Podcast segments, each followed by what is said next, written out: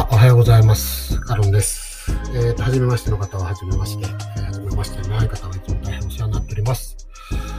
えっと、まあ、早速話を始めましょうかね。まあ、ちょっと早いですけど、10時45分からと思ってたんですけど、10時45分。今日は、えっと、12月23日ですね。クリスマスイブイブということで、えっと、皆さんいかがお過ごしでしょうか。えっと、早速本題に入っていきます。えっと、別にあの、なんか他の方を誹謗中傷するつもりも全くないので、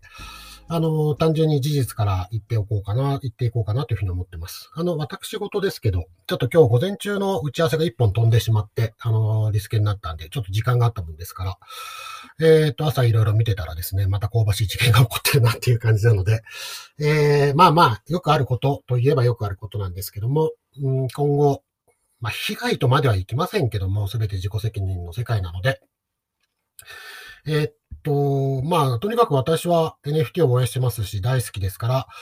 何か、うん、まあ、良くないことが起こんなければいいなというふうに思っている状態です。で、そういったところでですね、ちょっと何が起こってるかっていうことを見ていこうかなというふうに思います。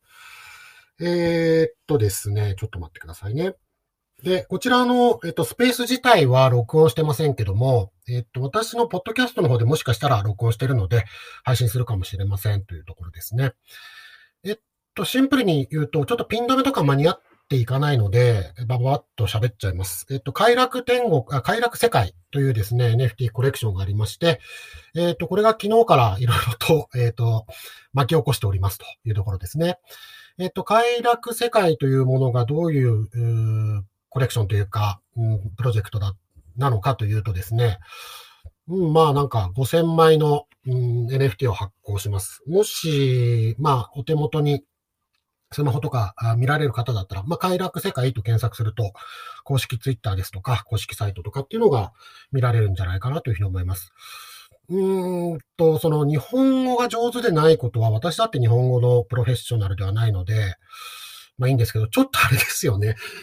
ホームページに書いてある言葉とかが大丈夫かなみたいな感じの、その、ホームページなんですよね。うーん、例えば、どこでしょうね。うん、世界観、ストーリーのところ、まあ、えっと、快楽世界のホームページの世界観のところを読み上げてみますよ。えーコプリーのせ、コプリーの惑星では、人々は仕事、生活、感情にうんさりしている。えー友人や家族と話すのが難しい感情は NFT に変換され、彼らの不満は NFT を通じて表現される。突然バタフライが体に飛んできて、彼らの精神と外的状態は変わった。彼らは楽観的で幸せで日当たりが良く、ハンサムで美しい人た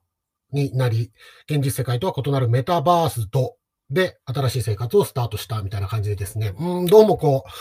う、うん翻訳ソフトかなみたいな感じがしますね。もうちょっと、ね、これもちろん、私は常に国内プロジェクトとか国産プロジェクトっていう言い方はしてませんけども、ホームページパッと開いてですね、一番最初の言語が日本語なので、まあ、日本をターゲットにしてるってことはまあ間違いないですよね。だって日本語をターゲットにしてなければ日本語で書かないわけで。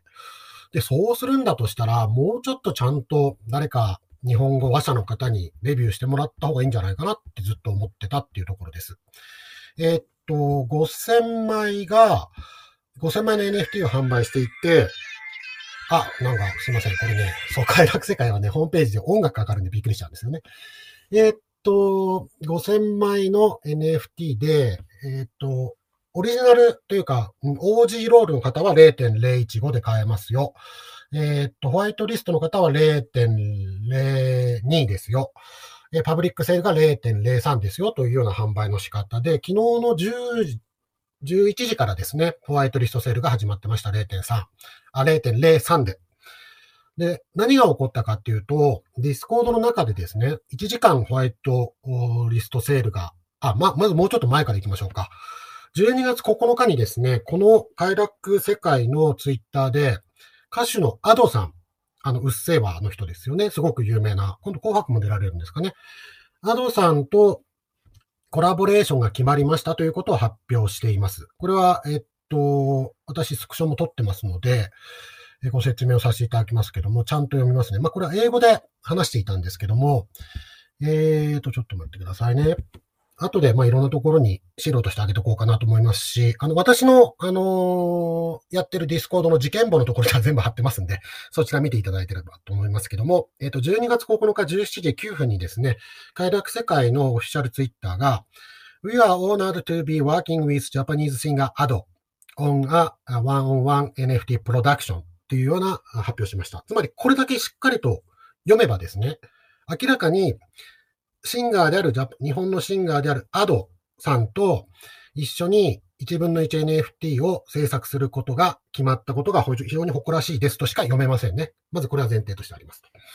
で、えっ、ー、と、12月22日、昨日ですね、えっ、ー、と、11時からホワイトリストセールが始まりました。えっ、ー、と、そこまでで何枚ミントされてたかっていうのはちょっと私定かじゃないんですが、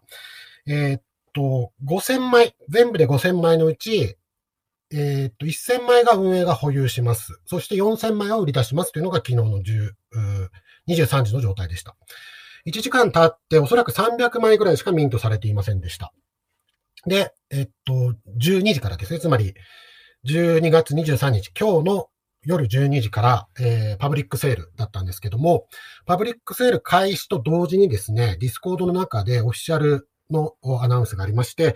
パブリックセール価格を0.02に下げますというような発表がありました。つまり、ホワイトリストセール価格とパブリックセール価格が一緒になったということですね。この段階でディスコード内ではかなりの不満が出ています。まあ、それはそうですよね。だって、ホワイトリストセールで複数ミントした人っていうのは、ホワイトリストセールで0.02で買っておけば、パブリックセールの0.03より安いわけで、じゃあ、仮にですけど、0.0 29とかで売っても、まあ、じゃあパブリックセールより、えー、そっちの方が安いからって言って OpenSea で買う人がいるだろうと思って買ってる人にとっては、ホワイトリストセールと同じ価格にしてもらっちゃ困るわけですよね。えー、そういったような発表があって、ディスコードの中では何を考えてるんですかみたいな話になっています。で、えー、っと、その結果としてですね、えー、さらに、えっと、現状、おえっと、私が写真撮ったのは今日の8時くらいなんですけど、まあ、結果としては快楽世界というのは、えー、っと、5000枚、総数5000枚のうち、ミントされているのが314枚という状態になっていますということですね。で、朝の5時の時点で、今日の朝5時です。だから、えっと、パブリックセール開始から5時間後にですね、えー、早々に販売枚数をカットしますというような発表があったというところですね。で、先ほどですね、えー、っと、これが、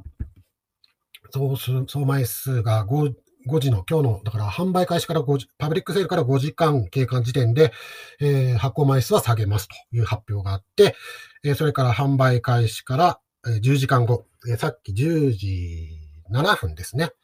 にですね、快楽ワールドの快楽世界のツイッターでですね、えー、アドさんとのコラボレーションは、えー、アドさんと関わってるイラストレーターとコラボするということでしたというような釈明をしています。で、えー、元々のですね、先ほど私がちょっと英語で読んだんですけども、えっ、ー、と、ジャパニーズシンガーアドと、えー、一緒に1分の 1NFT をやりますよという英語のツイートはすでに削除されていますというようなところですね。うん、これはですね、ちょっと厳しい言い訳だなという感じがしますね。今ある快楽世界のツイッターではですね、えっ、ー、と、アドさんとのコラボレーションではなくて、えー、アドさんと関わっているイラストレーターとコラボですよっていうことがもともとずっとディスコードで言ってましたという釈明をしているんですが、えっ、ー、と、ディスコードの、おっと、スクショも私撮ってますけども、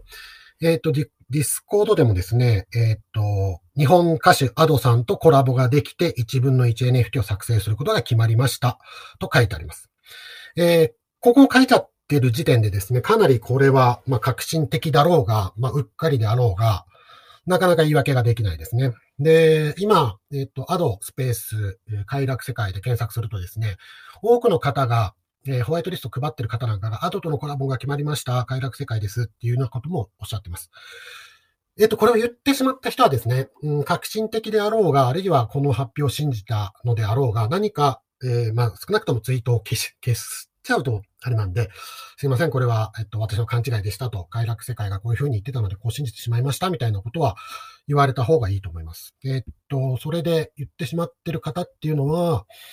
言ってしまったことはですね、革新的であろうが、ついうっかりであろうがいいんですけども、えっと、そういったことを見てもですね、えー、っと、ちょっと、正解。えー、まあ、こういうふうに、事実を誤認して、まあ、それでギブアウェイをしててもですね、うーん、まあ私のフォロー、私というのはその発信者ですね。えー、快楽世界のホワイトリスト配りますんで、ぜひフォローしてくださいね、みたいなことを言う人なんだと思われてしまうんで、うん、しっかりと釈明された方がいいんじゃないかなっていう感じがしますね。余計なお世話ですけど。まだいらっしゃいますからね。うん、例えば、えっ、ー、と、ツイッターアカウント名は出しませんけども、アドスペース快楽世界で検索すると、超人気歌手アドとのコラボ NFT と言ってホワイトリストを配って、えー、自分のフォローを促してる。自分のアカウントのフォローを促してる方っていうのはいらっしゃいますので、まあ、老婆心ながら、まあ、老婆心と言っちゃダメですね。まあ、おせっかいながら言いますけど、ちょっとこういうなら、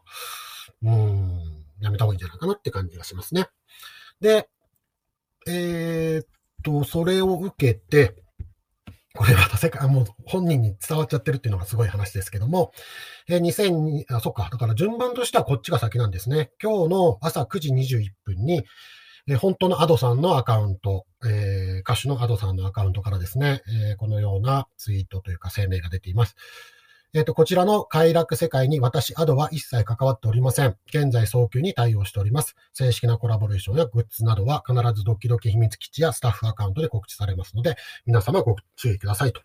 いうような発表があったと。だからあれですね。事実、えっ、ー、と、時系列としては逆ですね。このアドさんの声明があって、快楽世界がえっと、コラボレーションというのはアドさんではなくて、えー、アドさんのそのイラストを描いてるイラストレーターとのコラボレーションですよというような形になっています。これがですね、さらにまたなんですけど、このイラストレーターの方の見解を聞いてみたいですよね。本当にこの話があるのかどうか問題っていうのはあります。ちょっとここまで来ると、本当にじゃあ、このアドさんのイラスト、レーター、アドアドさんのイラストを描いてるイラストレーター、いや、全然口が回らない。イラストレーターさんと本当にコラボレーション決まっているのかどうかっていうことすらですね、うん、疑わしくなってきますねというところですね。はい。こういったようなあ時系列があってですね、現状、えー、っと、この快楽世界に関しては、えっと、ホワイトリスト価格0.02、え結果的にはまあ、それがパブリックセール価格にも変更になったわけですが、0.02をフロアプライスが割ってしまっています。えっと、アクティビティを見るとですね、はっきり言って、えっと、ホワイトリスト、えっと、パブリックセール価格を0.02に下げますよと言ったのが、えっと、今日の24時。だから、えっと、約11時間前ですね。で、ほぼ11時間前に初めての、えっと、リスト価格、ごめんなさい。えっと、ホワイトリスト価格以下のリスティングが出てますと。まあ、そりゃそうでしょうね。これ、値段が下げられるんだったら、早めに言っとかなきゃなってみんな思いますから、みんなじゃない。まあ、何人か、それ見てる人は思いますから、まあ、それはね、えっ、ー、と、さらに、えっ、ー、と、OG ロールで買った方なんか0.015なわけですから、あ、何 ?0.02 に下がるの？だったら、0.02以上で売れるかと思ったけども、まあ、せめて、原資は回収しとこうと思って0.019で出しますよね。まあ、何をやってるんだかっていうようなところのプロジェクトでしたというところですね。で、そもそも論について、えっと、私は自分のディスコードの、えっと、ジェネラティブ、ジェネラティブプロジェクト予想っていうところで、まあ、僭越ながらですけど、単なる趣味としてですね、このプロジェクトは完売するんじゃないでしょうかね、あ、厳しいんじゃないでしょうかね、みたいなことをやってるんですが、えっと、この快楽世界に関しては、12月21日の時点で、えっ、と、厳しいでしょうということを書いています。これは私の、えっ、と、ディスコードの方では、うん、編集してませんから、ちゃんと12月21日に書いた、12月21日16時に書いたということが分かっていただけるんじゃないかなというふうに思うんですが、まず、えっ、と、ホームページだとか、そういったようなところっていうことから見ても、厳しいんじゃないかなっていうふうに思ってたっていうこともそうなんですけども、私個人的にですね、あのー、まあ、国内市場、日本国内市場をターゲットにした NFT を、えっ、と、いろいろまとめていってましてですね、単なる趣味で、あの、全くお金にもなってないわけですけども、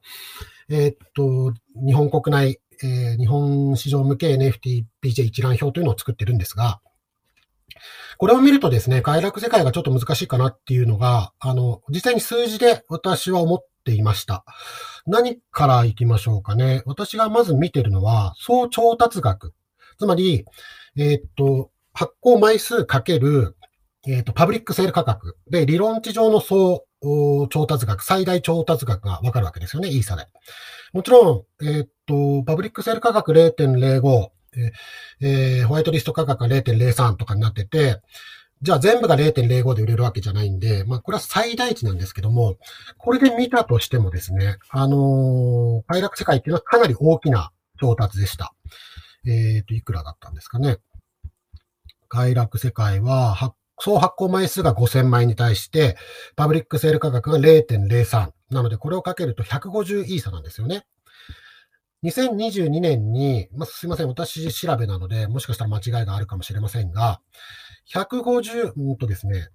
100イーサを超えて調達したプロジェクトというのは、調達をしようとしたプロジェクトが40プロジェクトあります。そのうち完売したのは22プロジェクトです。つまり完売率というのは55%です。つまり100イーサ以上の、えー、と調達をするんだとしたら、まあ、半分完売するのは、まあ55%です。一方で、100イーサ以下の調達だと68件中61件が調達されているので89%、つまり9割ってことなんですね。つまり100を超えてくるところが分水嶺かなというふうに思ってますんで、ここで150っていうのは、うん、かなりチャレンジングな数字だなっていうふうに思ったっていうところですよね。で、えっと、もう一つ見ているのが、この、えっと、総調達額を今のイーサ価格にして、えー、それをディスコードのメンバー数で割ると、ディスコードメンバー1人当たりから何円調達しようとしてるのかっていうのが見えてきます。まあ、理論上ですけどね。で、えっとですね、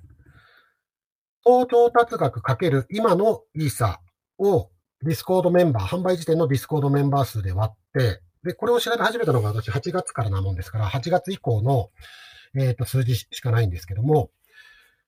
えっ、と、総調達額かける今のイーサ割る現、まあ、販売時点のディスコードメンバーで、6000円超えて完売したプロジェクトっていうのは、8月から現時点まで、まあ、昨日ぐらいまでですけど、1件しかありません。えっ、ー、と、キメラティブモンスターズだけです。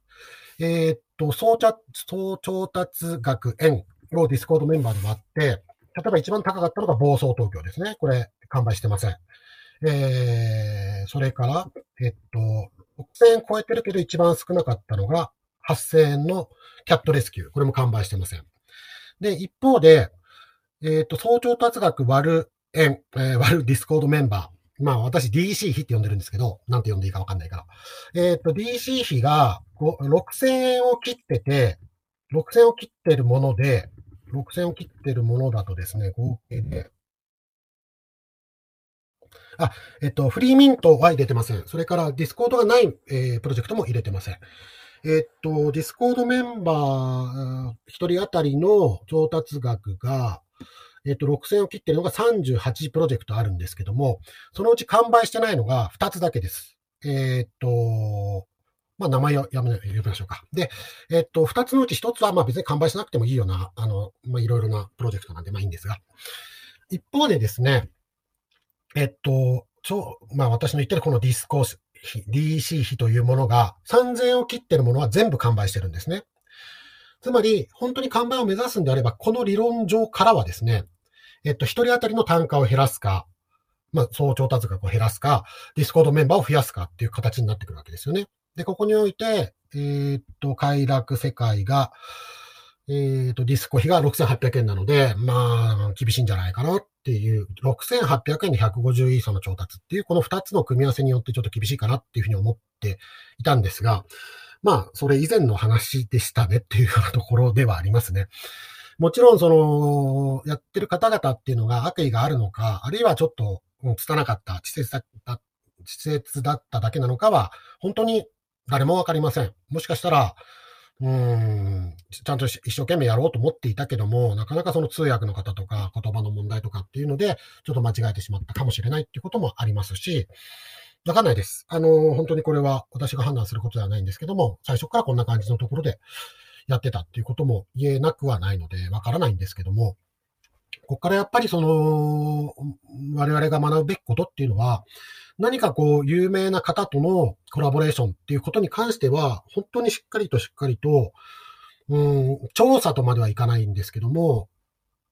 そのしっかりとした話が出るまでは信じるべきじゃないだろうなっていうふうに思いますよね。あの、アドさんとのコラボレーションが決まりましたって言ってる時の段階でですね、アドさん側から何も出てないので、まあ、こういうことはありえないだろうなと思いましたよ。はっきり言って。だって、その今ですね、有名な方、その商業で活動している方にとって NFT と組んでいくっていうのは、多少のリスクも含むわけですよね。我々はやっぱり NFT っていうのが素晴らしい技術で、楽しい技術で、まあこれからいろんなことを変えていくかもしれないと思っていますが、やっぱりまだまだ中には NFT って何ちょっと危ないんじゃないのとか仮想通貨うんって思う人もいる中で、ねえ、あの、取り組むんだったら本当にちゃんと取り組むでしょうし、いろいろ準備して、うん、何かプロジェクト側が発表して、えー、本人の方から全く発表がないっていうことはないですよ。うん。えっ、ー、と、こういったことについては少なくともしっかりと、うん、調査とまで言わないんですけど、まあ、反面調査ってやつですね。反面っていうのは反対の面から見ると。えっ、と、プロジェクト側が誰々さんとコラボしますよって言ってるその反対側えー、誰々さん側はどうなのか。もちろんその誰々さん側がですね、今回こういったプロジェクトと、えっ、と、一緒にこういうことやっていくことになりましたよって言ってるんであれば、それは確かなことなんですけども、片一方、えー、反対側しかないんであれば、うん、その段階ではちょっと、まあ、片方が言っているという事実でしかないなっていうことは改めて思うべきだろうなというふうに思いました。うん。はい。えー、そんな感じでですね、ちょっと今日私午前中の打ち合わせが飛んでしまったものですから、バババッとツイッターですとかディスコード見てて、こういったようなことが起こってきたなっていうような感じですね。うーん、で、あれですよね。アドさんがこういう名指しで、快楽世界と私は関係ありませんって言ってしまったことについては、もちろんアドさん側はも言うべきだと思いますけど、NFT、他のそのちゃんとやってる NFT 側からすると、ちょっといい迷惑いい迷惑ですよね。例えば、アドさん側が何か濁してですね、